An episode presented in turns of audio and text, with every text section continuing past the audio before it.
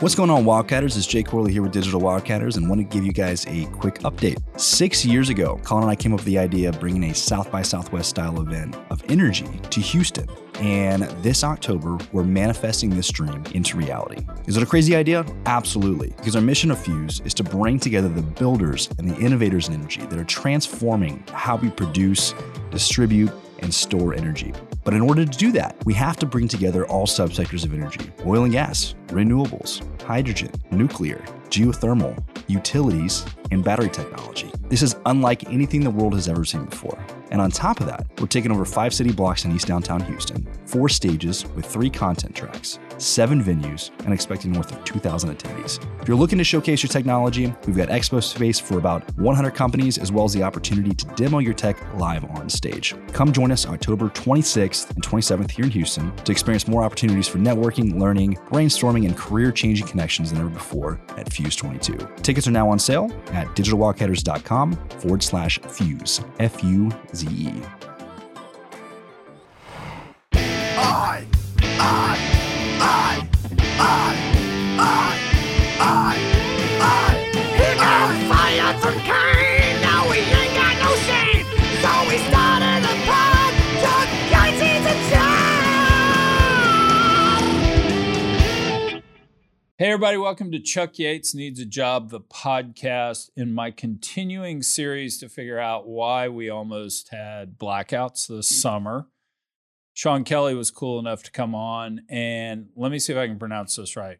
Amperon? You got it.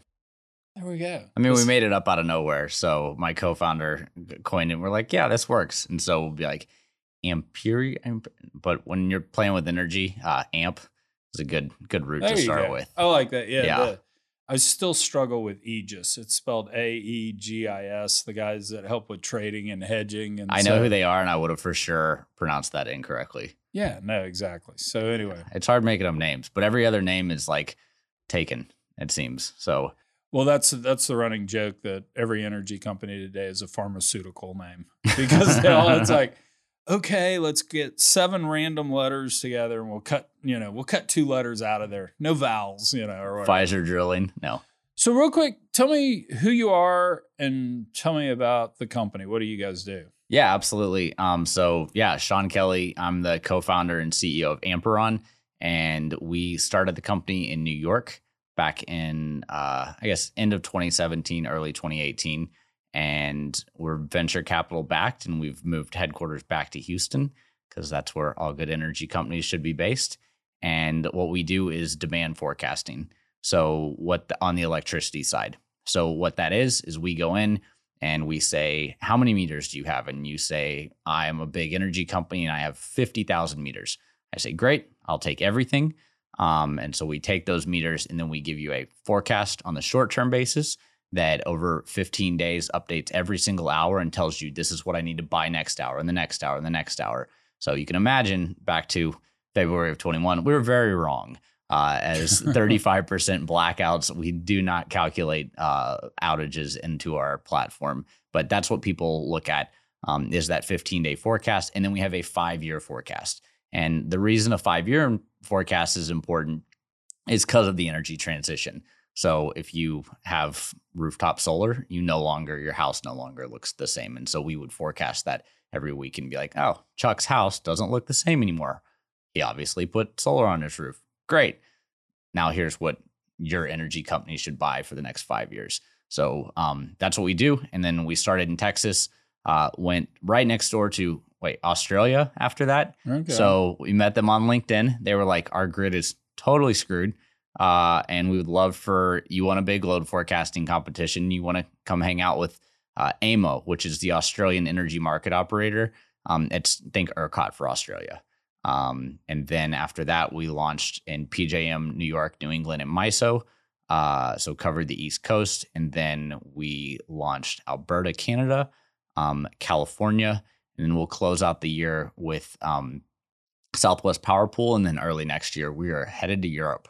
Um, so electricity, a megawatt's a megawatt, doesn't matter where you are. Uh, and we want to forecast it. So that's our... Uh, That's our thesis and what we do. And it's been a really, really fun journey coming up on uh, five years now. No, that's cool. So basically what you're telling me, to make sure I understand, is let's use ERCOT as the example, because I know a little bit about ERCOT. I mean, ERCOT basically has power generators. Then you've got power companies that, in effect, sell retail, sell yeah. to consumers of some sort. You're the software that's telling the power suppliers how much they need to go buy, because this is how much. Yep, exactly. There's there's two parts of everything, right? Supply, demand. And so we focus on the demand side. So our big client base is retailers, and we also have some municipalities and cooperatives in Texas. Um, so we cover, um, there's eleven million meters in all of Texas, and almost two million of them are, are on our platform. So we're telling everyone, here's what you need to do, uh, about two million homes. So yeah, it's been a pretty, pretty cool sales journey, uh, better than I would have expected if you had asked me four years ago. So I had Campbell Faulkner on the podcast, call it, yeah. I don't know, six weeks ago or something. And we talked about how the grid got to where it is. We went through kind of deregulation, we're pay for power only. We kind of sleepwalked into looking up, and thirty, thirty-five percent of our grid's renewables. And okay, that's part of the problem here. But that's really kind of the generation side on it. Is there anything we can do on, and we and we talked about prescriptions. How do we make it better? We need more base load. Maybe we change the system where you can be a renewable, but you got to pay a penalty for not being dispatchable, whatever the case. Yeah, yeah. I would think, given your insight on consumers and stuff, is there anything we can do on the demand side of it to not have blackouts? Yeah, absolutely. Um, I oh, mean, and let me throw one more thing at you. Go I'm sorry, it. I'm cutting you off. Jeez. Because back uh, back in the day, I was an oil. And, I started my career as an oil and gas banker, and in nineteen ninety-eight, I think oil went to twelve dollars a barrel or eight dollars yeah. a barrel. So I had to figure out something else to do. So I Googled internet and hydrocarbons and ran around and was a power technology guy, because that sounds way sexier than oil and gas. But we kind of had this thesis about the grid, and just if we're going to move from a world where the grid powers a mechanical device like your refrigerator, and you have a glitch, who cares? It cycles on, cycles off, nothing bad happens, to a world with microchips. Yep. You had to have reliability. So I actually spent some time on the grid looking at demand and all. And my punchline to you is, I don't think anything's changed since then. It really doesn't. Yeah, I'm pretty sure the power lines outside your house are the same power lines outside your house. Uh, so I, I would... I would ag- agree and disagree with that, but I love the fact that you said you you looked at oil, and when it was like twelve dollars or whatever a barrel, and you're like, I got to find something to do. So I did the same thing. Uh, it was March thirty-first of twenty sixteen, and I was trading at a, a small like um, prop shop in Chicago. So I spent my first eleven years as an electricity trader. Um, and so no one knew what an electricity trader was. So people were like, hey, so what do you think if Facebook stock's going to do? I'm like, I have no idea. I don't honestly care. Um, but I walked myself out of there, uh, when it hit a dollar sixty-one. I was like, this is a terrible way to make a living. Um, and I had another company that I've since sold that was going to like these big commercial buildings, uh, and helping them understand like, hey, this is how like you can reduce your, your, reduce your demand, but also how you can lock in your demand. Cause it's a dollar sixty-one natural gas. It's not going to be here forever as we sit in a nine dollar environment now. Um, so went and helped people like lock in those like five year contracts. Um, so yeah, pretty interesting that you were like, this is the, not how I want to make money. And I did the exact same thing, uh, in twenty sixteen, and then started a tech company. Um, but with that, um, back to the pros and cons of like what's changed on the grid. I think a lot's uh, like from an infrastructure side, not a lot has changed, which is why behind the meter, so much has changed. And so infrastructure, power lines, they're there. They're not getting upgraded. Like, you're in it to win it. It's the grid is one hundred years old. Um, was very, very forward thinking at the time, but those days are gone. Um, as we know in Texas, getting like, where is the wind? I didn't see any windmills driving here from Midtown to your office. There, there were no windmills some for some reason. Uh, maybe I went the wrong way, but it's all in South Texas and it's all down on the coast, right? And so there's not power lines to get it to Houston, where we are, where everyone lives. There's not power lines to get, there's more so to get to Dallas, just because West Texas is all over there. But it's just the infrastructure is not there. So that's where you've got to kind of come back to like the behind the meter. And that's A, making your house more efficient. Um, my home, like my home was built in twenty twenty, and it's the it's ten square feet smaller than the home I grew up in, uh, in Sugar Land. And so my electricity bill is half what my parents is, because we've got nineteen eighty-nine versus twenty twenty. And so things are just so much more efficient. Like, what are some of those things? I mean, they do everything from like the windows, the insulation, and then you can like the appliances, but then you can also go deeper and be like, hey, guess what? The new Inflation Reduction Act just passed. And so you can put solar on your roof and they're going to pay you like nine thousand dollars to do it. And then, but then you take the counter of that, like, and you're going to plug a Tesla in your garage or a Ford Lightning, which everyone's obviously very excited about in Texas. And you can get a seven thousand five hundred dollars credit for that. So all of the, that type of the what's happening at your individual meter is changing a ton. And that's why Amperon's important, because we are paying attention to every single meter and running a new forecast for a little over three million meters now across the United States every hour. Um, so that's what we're paying attention to. And then you're going to see the next step of like telling electric vehicles how to charge. Like once this E V penetration everyone wants so bad, like they built a truck, you can actually get Texans on board with something, as opposed to, I don't see all of Texas trading their F two fifties for Priuses. Um, the the, the but, soccer mom's car. That's yeah, always exactly. Colin. So Colin McClellan's take on electric vehicles is he's really bullish on them because they're just great cars. I mean, I drove a they're Tesla. Fast. Oh yeah, it's like souped up. There's you know no wheels are spinning. Oh right? yeah, and and so anyway, he is bullish on them because of performance. But yeah. his knock on them is, why do they all have to look like soccer mom cars? I why completely can't we have agree. Something that looks cool? Yeah, I agree. And I think I think you're heading that way. Like getting Ford into the game is definitely helpful. People who actually know how to make cars, right? You've got E V companies and they're trying to make, like, again, at times, I agree, they can look soccer mom cars, spaceshipy. Uh, that's a word. And then then you've got like, hey, I still want what I have. It's like for me, for instance, I like I've got a one year old and wife, and I have no idea that when you have a little, like, I don't know, twenty-three pound year old pound human, they come with four thousand pounds of crap. And right. so I didn't know that. It was not in the owner's manual when he was born. And so we have to have an S U V. And, but I also need an S U V that can get to like visit my brother in Fort Worth. And so I need a long battery, but like looking down the list, like the Rivian's like ninety-six grand. The Tesla X is like one hundred twenty K, like still running a startup here, ladies and gentlemen. Like, not exactly had that liquidity. My, my, my Ferrari budget's a little low. Uh, so yeah, you've got to do that, and you've got to make one for the everyday people. They said the average E V, and this I think includes hybrids, is fifty-four thousand dollars. We got a Jeep Compass that we got for like a little under thirty. Like that's a big, big jump there. Well, pre-pandemic, we sold seven million cars a year in the United States, give mm. or take.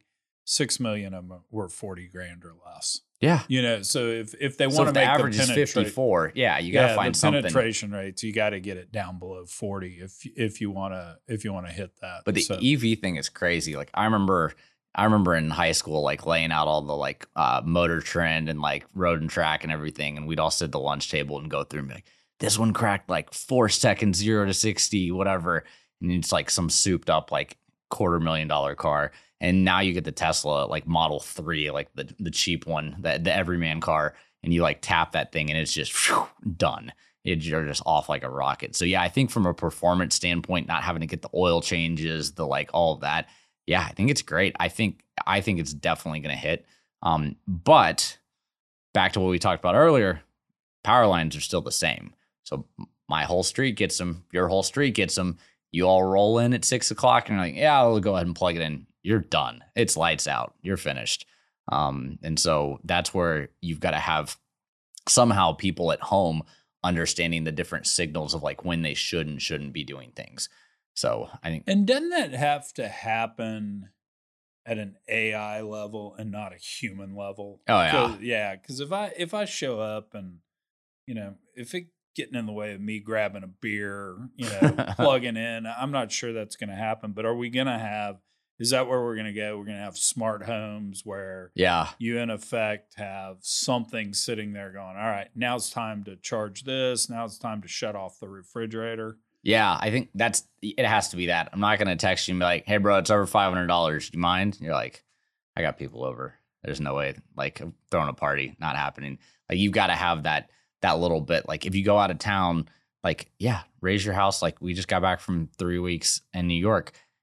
Guess what? We had the house on eighty-five because it wasn't like, but I had to do that by hand for whatever reason. They didn't put a smart thermostat in the house.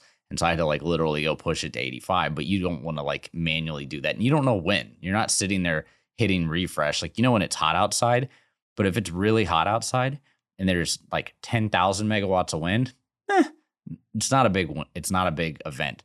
If it's pretty hot outside, but there's a bunch of power plants out and there's no wind for the day, then like out of nowhere, you think it's fine. And then the price goes through the roof. So that's where it's a little different. You've got to be able to tell the everyday person about market signals, um, which is what I think that's also what gets us to like, like on the path of like the energy transition uh, and all the, all the like net zero goals that the country has. So how far off are we from that? Is that five years, ten years, twenty-seven years? Could, do we, does the technology exist today? It's just costly. Where, um, where are we if you had to handicap that? Let's see, we're in twenty twenty-two. I think that, I think about ten years, uh, I think you could, you could get there. Because the other thing you've got to think about is like, as with smart appliances and things like that, when do you plan on getting a new refrigerator? Yeah, good. I have no clue. Yeah. When never. That one breaks? Yeah, never. Exactly. When the beer's hot? Yeah. And yeah. So, great. Or so if you don't have a one, or you may be like, okay, we're going to move this one to the garage and then like whatever. But like at the end of the day, like you've got to wait for these things to take its like natural progression. When are you going to get a new car? Eh, I'm going to like when this one breaks, when like kid starts driving and you got to do a hand-me-down, like whatever. You're not just going to like trade it in every six months or whatever. Um, and so I think that's the thing is you're going to have to have that full life cycle. So I think like a ten to twelve year um, stat, like standpoint is helpful. And I do like what's happening with the Inflation Reduction Act, because now it's saying like, hey, it is expensive. Like it is pretty expensive. I had a really good deal on my electricity and sadly the contract ended. It was from one of my early, uh, early clients. And so now I have less of a good deal. It's still like very nice hookup from one of my clients, but it's, it's getting expensive. And so before that, I wouldn't think about putting solar on, but also if I had an E V, which I'm considering, then, and I had solar on my roof. Okay, great. And like some of my appliances are pretty smart because the home's pretty new, and like some are just not. And like the thermostat, no clue how they stuck that in there instead of a Nest um, when they built the home. And so, yeah, you just kind of look through these things. But what I like about it is that they're like, hey, I'd like you to buy a clean car. Here's seven thousand five hundred dollars to do it. And you're like, fifty-four thousand minus seven thousand five hundred. Like, all right, like it's a little bit easier, right? And you're like fifty-six or forty-six and a half. Huh, that makes it a little easier. Like solar, I'm not sure if I'm going to put it on my roof. Hey, we'll do like, here's the overall cost savings plus nine thousand dollars. And you're like, hmm, okay, this is a little more advantageous. So that's the type of thing, because it's expensive to outfit your home to like fully do all of this. And so that's why places like California do it first, because it's really freaking expensive to have electricity out there. So they're they're dealing at a number that's like two or three X what ours is for the end user. And then we're like a low ball, but now ours is getting higher. So we need to start paying attention. Yeah, you know, I think dad, so dad put in solar panels and the Tesla batteries at the house. Just because my dad's the early adopter. Dad bought the first V C R ever made, but then he never upgrades. You know, that's, that's always kind of been still watches shtick. The V C R. Yeah. So anyway, uh, he got solar panels and the Tesla batteries, and his payback was about twelve point three years. It's a long time. It's a long time. And, you know, my comment to him was like, dude, you're eighty. I mean, what the? So I've told this story a million times on the podcast, but I'll tell it again. So Winter Storm Uri. Yep. I'm sitting there in Richmond, and I'm in between the police station, the fire department, and then whatever poly Oak Bend Hospital. Uh-huh. So I think I'm never going down, right? Yeah, I'm yeah, on yeah. the part of it. Boom, goes down. Yep. So I show up over at my parents' house. I got my cat in my cat carrier, bag under my arm, walk in, sit down, and dad under his breath's like, twelve point three year payback doesn't sound so bad right about now, does it? It's like, all right, fair enough, Dad. But that's pretty funny. Yeah, no, it would be. So I think I'm going to make this as a statement, but you correct me if I'm wrong. So everything that's happened on kind of the residential side, what you just said, your bill is half of what your parents' bill is, same size house. Yeah. Um, had to have happened on the industrial side as well, maybe even exponentially more, just because there would be more savings. Yeah. Or- uh, I- I would say it definitely does, but there's only like so much you can do. Like if you have a, if you have a brewery, then uh, I guess I'm just really thirsty. Um, if you I have brought a, up beer first. You did so, bring yeah. up beer first. Uh, but yeah, so if you have a brewery, so you're sitting over there and you're like running Carbach, right? And so like there's not much else you can really do uh, right. to lower that. You can do a little bit. So where that comes in, here's the big thing. So we have uh, in Texas, and you probably covered this, Uh, with Campbell before, you have four C P, so four coincidental peak. And so that is, there's fifteen minute period, one in June, one in July, one in August, one in September. And they look, if you're a commercial or industrial client, and see what your usage was. So that's the highest load on the grid. So when we tapped over eighty thousand megawatts on the grid, it was that fifteen minute interval, the biggest one for each of those four months. So each of those are worth a quarter. And then that's how the next year Centerpoint tells you this is what your transmission or like T D S P uh, charge is going to be. So if you act appropriately and you have some flex, even at a brewery, like you don't want the beer to go cold, but nonetheless, you can also like stop, like stop manufacturing, stop canning, all of that. So you say, hey, I normally use five megawatts. I can take that down to one. And then Centerpoint will be like, man, they're great guys over there.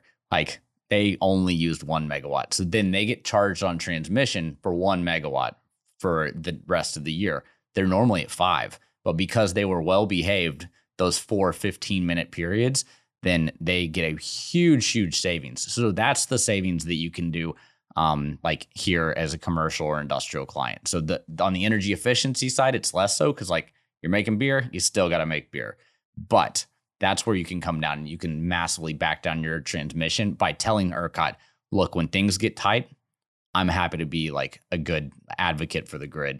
Um, it, it's essentially you're selling insurance. So you're like the insurance provider for ERCOT, and you can even submit into these demand response programs. Then you have to back down when ERCOT calls you.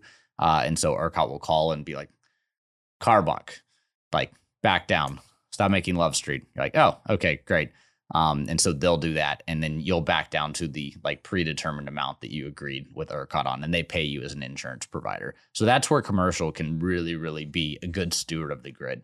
Um, so I think there's about, I think it's, it's a big two way, but like, I think it's like three thousand megawatts on the grid that can actually like back down. And that's also what these data centers, that's what like Governor Abbott is like trying to draw these data centers in, because the data centers can like instantaneously almost be like, stop mining, and then just choo, drop down. And so there's a, like, I think it's like three gigs in the queue for data centers as well. Cause yeah. So I had Nathan Magoo, who is uh C F O of BASA, okay, which is an oil and gas producer, but really their focus is water floods. And I don't know if you know much about how water floods work, but think just a massive plumbing operation. Okay. Where like one percent of the fluid you're skimming off is oil and ninety-nine percent of it's water. Okay. So you know how you get soap out of a sponge? Yeah. You run a bunch of water in there and you squeeze right. it, right, to get all the soap out. Well, that's kind of what a water flood is underground. Interesting. If, if you will. So think of a big plumbing operation, tons of electricity, right? Yeah. And uh, he came on because what he wanted to talk about is he's like, hey, I was in the LARS program for ERCOT every year, right? Yeah. And they would call up and they'd say, hey, got an issue for a couple hours, please shut down. We do that. We'd get paid. You know, oh, yeah. It worked out great. It's that, that's a great program. That was the first gig I ever had, was managing that at Tenaska. Oh, really? Yeah. Yes. So it had all these big, massive plants, and it was awesome. Well, what what Senate Bill three from twenty twenty-one, the response to Uri, yeah, yeah, yeah. that makes everybody winterize and stuff, came in and said is if you produce more than fifty M C F of natural gas, you are deemed critical. Yeah. And part of the LARS program, one of the things you have to qualify is you are not deemed critical by anybody. Oh, so all of a sudden, huh. these massive water floods that have loads of twenty-five megawatts, thirty megawatts, thirty-five megawatts, but they make fifty-two M C F of natural gas. Oh. Like, we're deemed critical. And, yeah, yeah. And so, you know, the Railroad Commission just blew that, right? That it should have been, hey. It's kind of what the Railroad Commission's good at. Yeah, exactly. Blowing things. the, uh, but uh, anyway, so so what the Railroad Commission should have said was, you know, hey, if your load is way more than the gas you produce, and we'll figure out some metric to convert yeah. it on, you you sh- you're not deemed critical. Their claim is we're going to figure this out kind of through the hearing process. But the flip side is, does somebody want to spend half a million, million dollar in lawyer fees to go through a hearing process when it's like, I don't want to shut down anyway. Yeah. Uh, and so the, the LARS program had about three gigawatts participating in it. And after Senate Bill three passed and all, got down below two gigawatts participating. But yeah. And I don't know if this is in any way, shape, or form has anything to do with my podcast, but post the podcast, we're back. I think we're back up to like two six or something. Okay. And, and the Railroad Commission has started hearings on it. Yeah, it's, yeah. It's getting better, but yeah, no, it's it's interesting you brought that up because I actually think there ought to be a LARS program for every single user of electricity on the grid. That that it just doesn't seem to me the technology should be that hard. I mean, you guys are forecasting it. Yeah. So we know what's going to happen. We ought to be able to have the smart house say, all right, Chuck, sorry, but you told me if I could save X amount of money, I can take the house from sixty-eight degrees to seventy-five right. for two hours. And, but it's been that way for twenty some odd years and it hasn't so, happened. So yet. There's a little bit, not really in Texas, but like California has a program that like Tesla created a program that just went and they're like, oh my gosh, this is what we did. And I was like, Ohm Connect's been doing this for a long time. Like they were, they were kindly in our like Series A press release, um, awesome company. And so they go in and they aggregate homes and then tell all the homes like, hey, if you do like Chuck, Sean, if you can do this for me, I'll pay you this. And so they put all of it together. So they've been in Texas for a little over a year. Really cool company. Um, and so, yeah, it's it's possible. You can go become a user at Ohm Connect. Um, I know that they had like an investment from Google. And like because of that, they had like Nest thermostats they were handing out so they could monitor. And they've got little things in your house where they can actually kind of like not overly take control, um, but like a little bit take control. So, yeah, there's companies doing this. ERCOT as a whole, they don't have the technology and they'd have to like, it'd have to be like the next generation of smart meter that also lets people take like control of the house a little bit. And then you've got all the like Texans that are enemy of the state fans and they're like, they're not taking control of my house. Right. Uh, so, I mean, yeah, there's programs out there. There's companies doing it. And like Ohm Connect's one of the best ones, I think, of uh, in our world. It's called V P P, Virtual Power Plant. And so it's exactly what it sounds like. They're, you're, by backing down, you're creating that excess. And if you create that excess across tens or hundreds of thousands of clients and everybody gives a little, then you aggregate it together and it's a virtual power plant.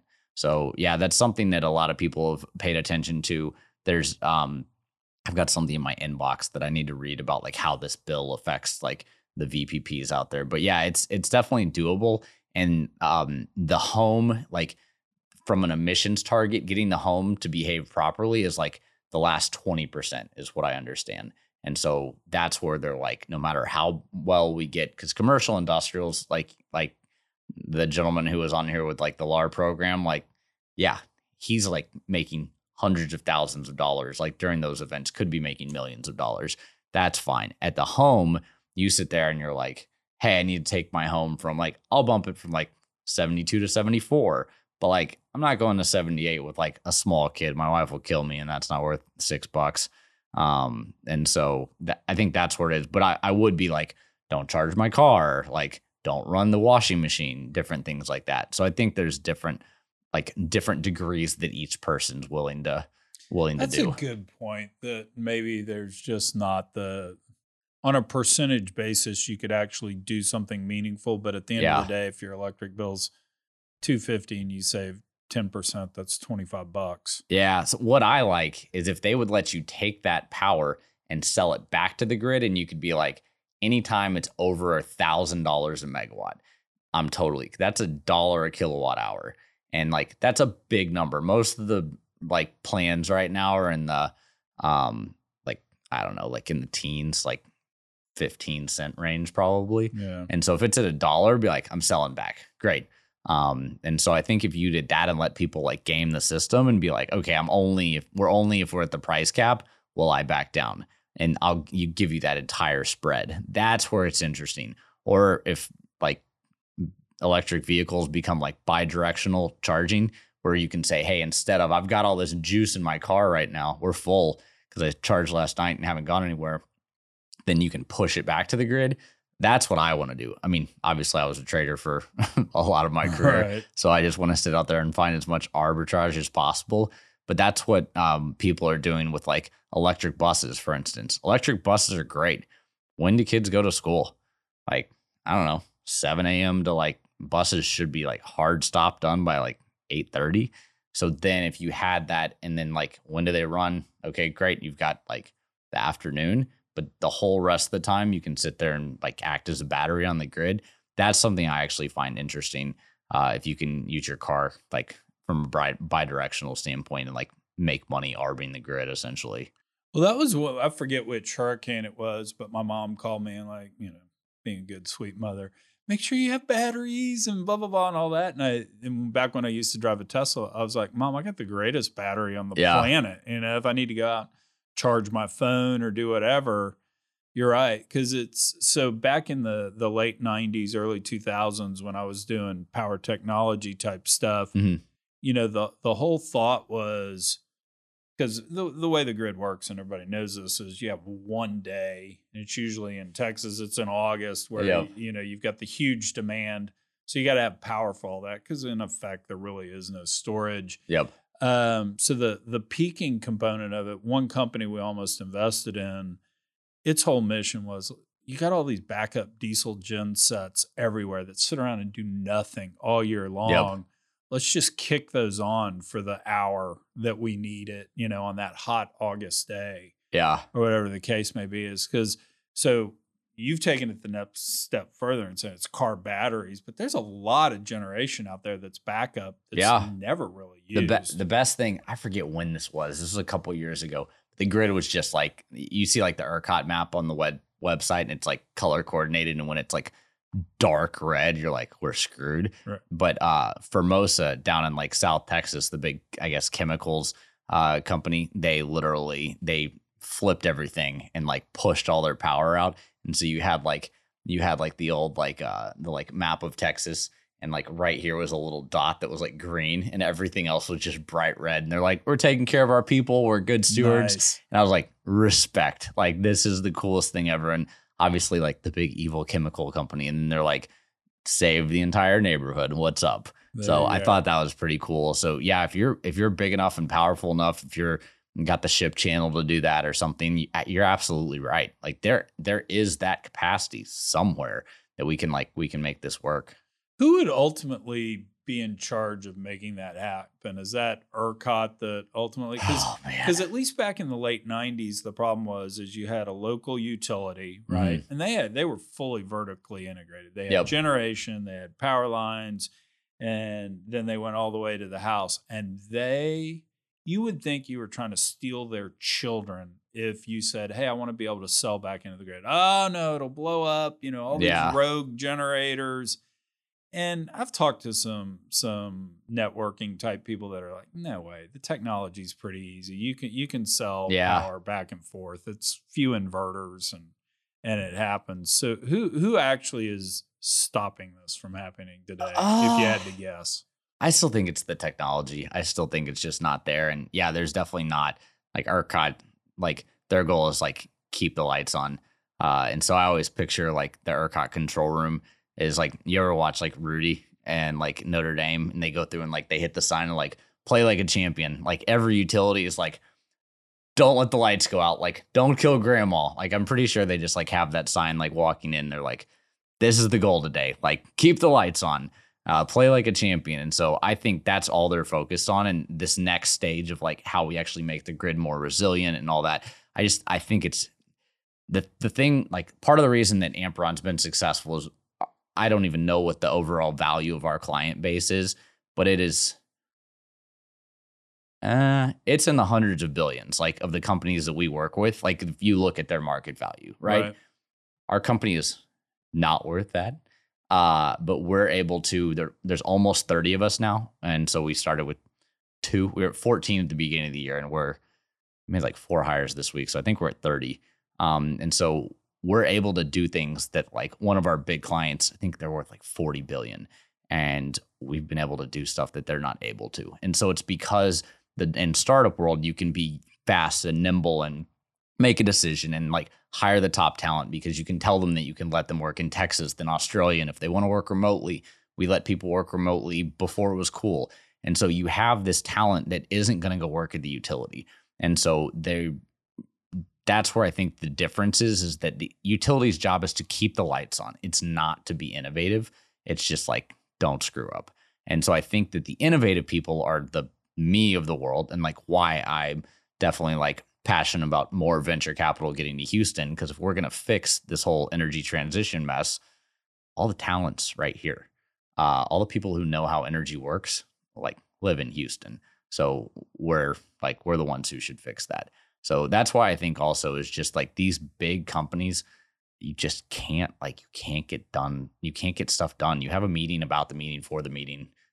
Then you have the meeting, and right. then you have the post meeting, and then you're like, circulate the notes from the meeting. Yeah. Circulate the notes. Like, who, oh, we didn't take notes. We got to redo the meeting. And so that's what, just, there's no bureaucracy in startup land. Uh, and so you get to go out there and just get stuff done.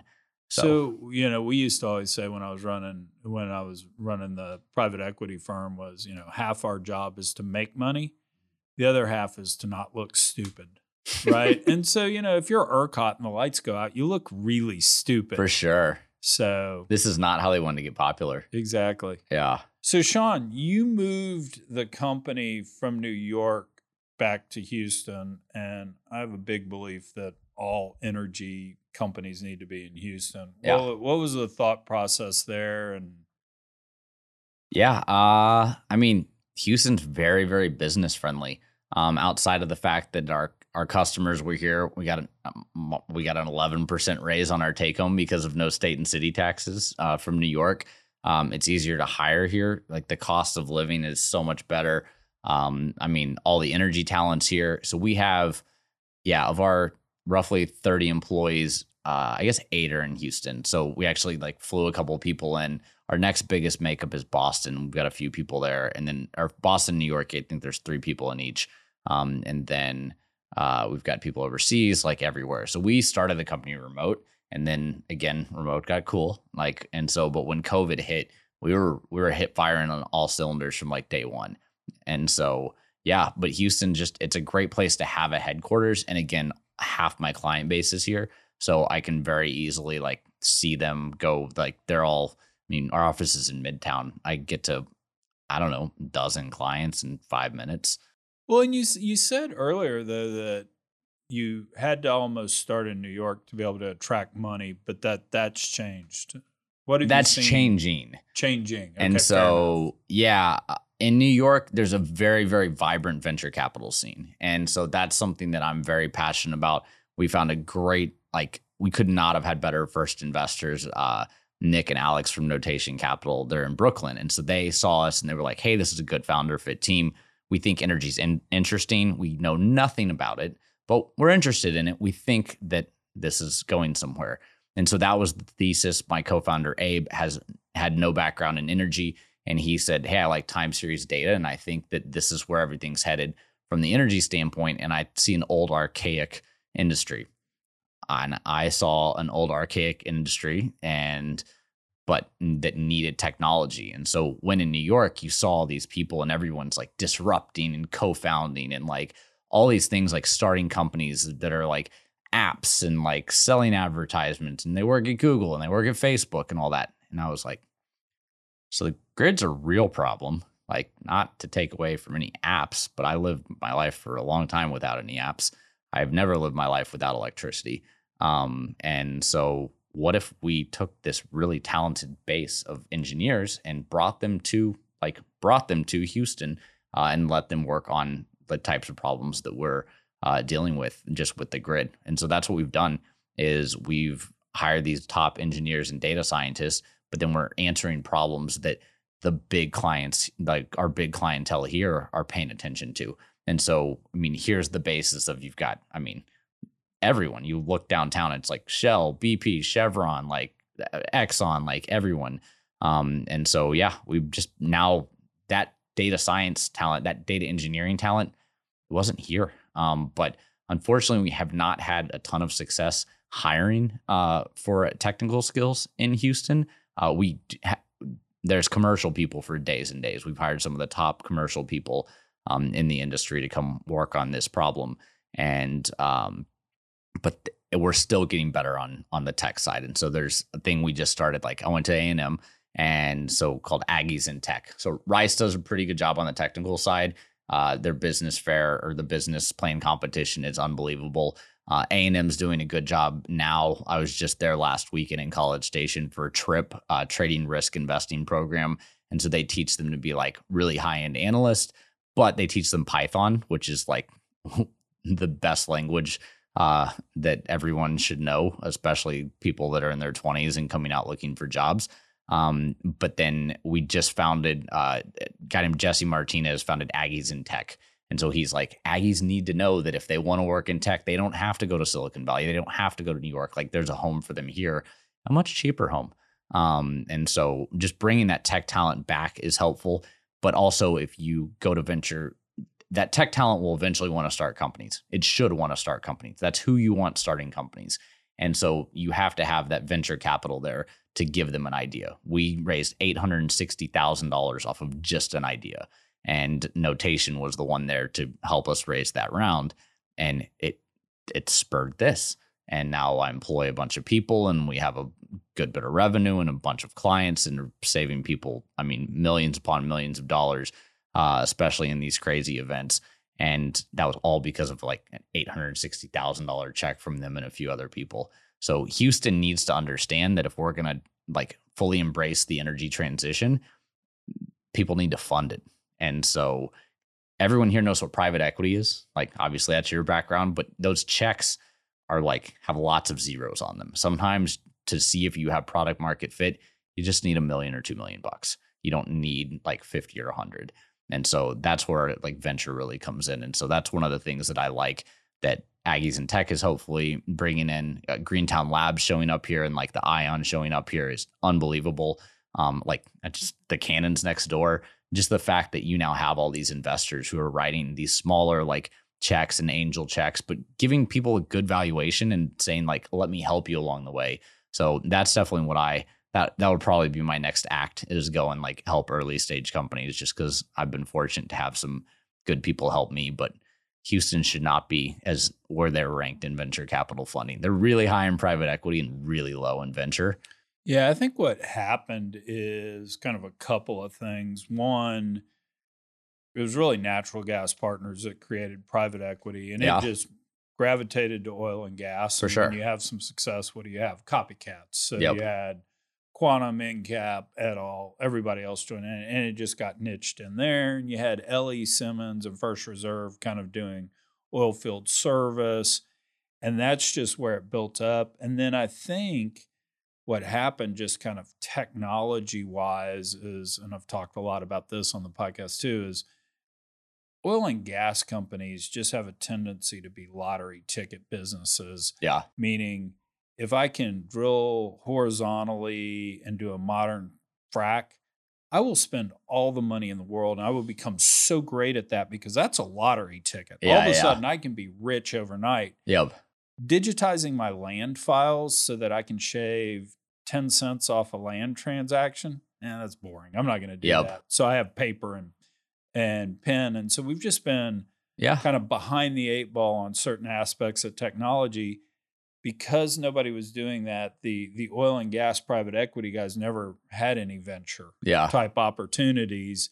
Makes so sense. So you just didn't build that culture, you know? That makes a ton of sense, Austin, actually. Austin kind of has more of that culture, and you had Austin Ventures pop up in early days and all, but that's yep. that's what uh, Yeah, that thesis makes a ton of sense, and it, it does. But it, again, there's no reason we can't change it. Um, and so again, with the with from an energy like Houston, I think especially energy is really good on a B two B standpoint from a business side. But Austin's really good at like business to consumer. I know they've taken some like big Houston companies and like it's that's the great city for like business to consumer. Whereas like we can still be like the business to business. And obviously they're gonna the Houston Austin fight's always gonna happen. Dallas never really showed up to the fight in the venture game. I don't know why. So that's all right. We don't, uh, okay. we don't like Dallas. We anyway, don't like Dallas. So that's, anyways. that's fine. The uh, I love that meme where it's like, you know, let's build a wall and it's walling Dallas off into Oklahoma. I'm okay. totally down with that. And I was born in Dallas, so I shouldn't say that. But uh, no, I think, I think the, when you just look at energy and kind of like, the whole history of energy, we were talking a little bit about this earlier, is you really can't transition unless you leverage the existing infrastructure. Yeah. And I mean, I think if we think we're going to have a hydrogen-based economy, okay, that's great.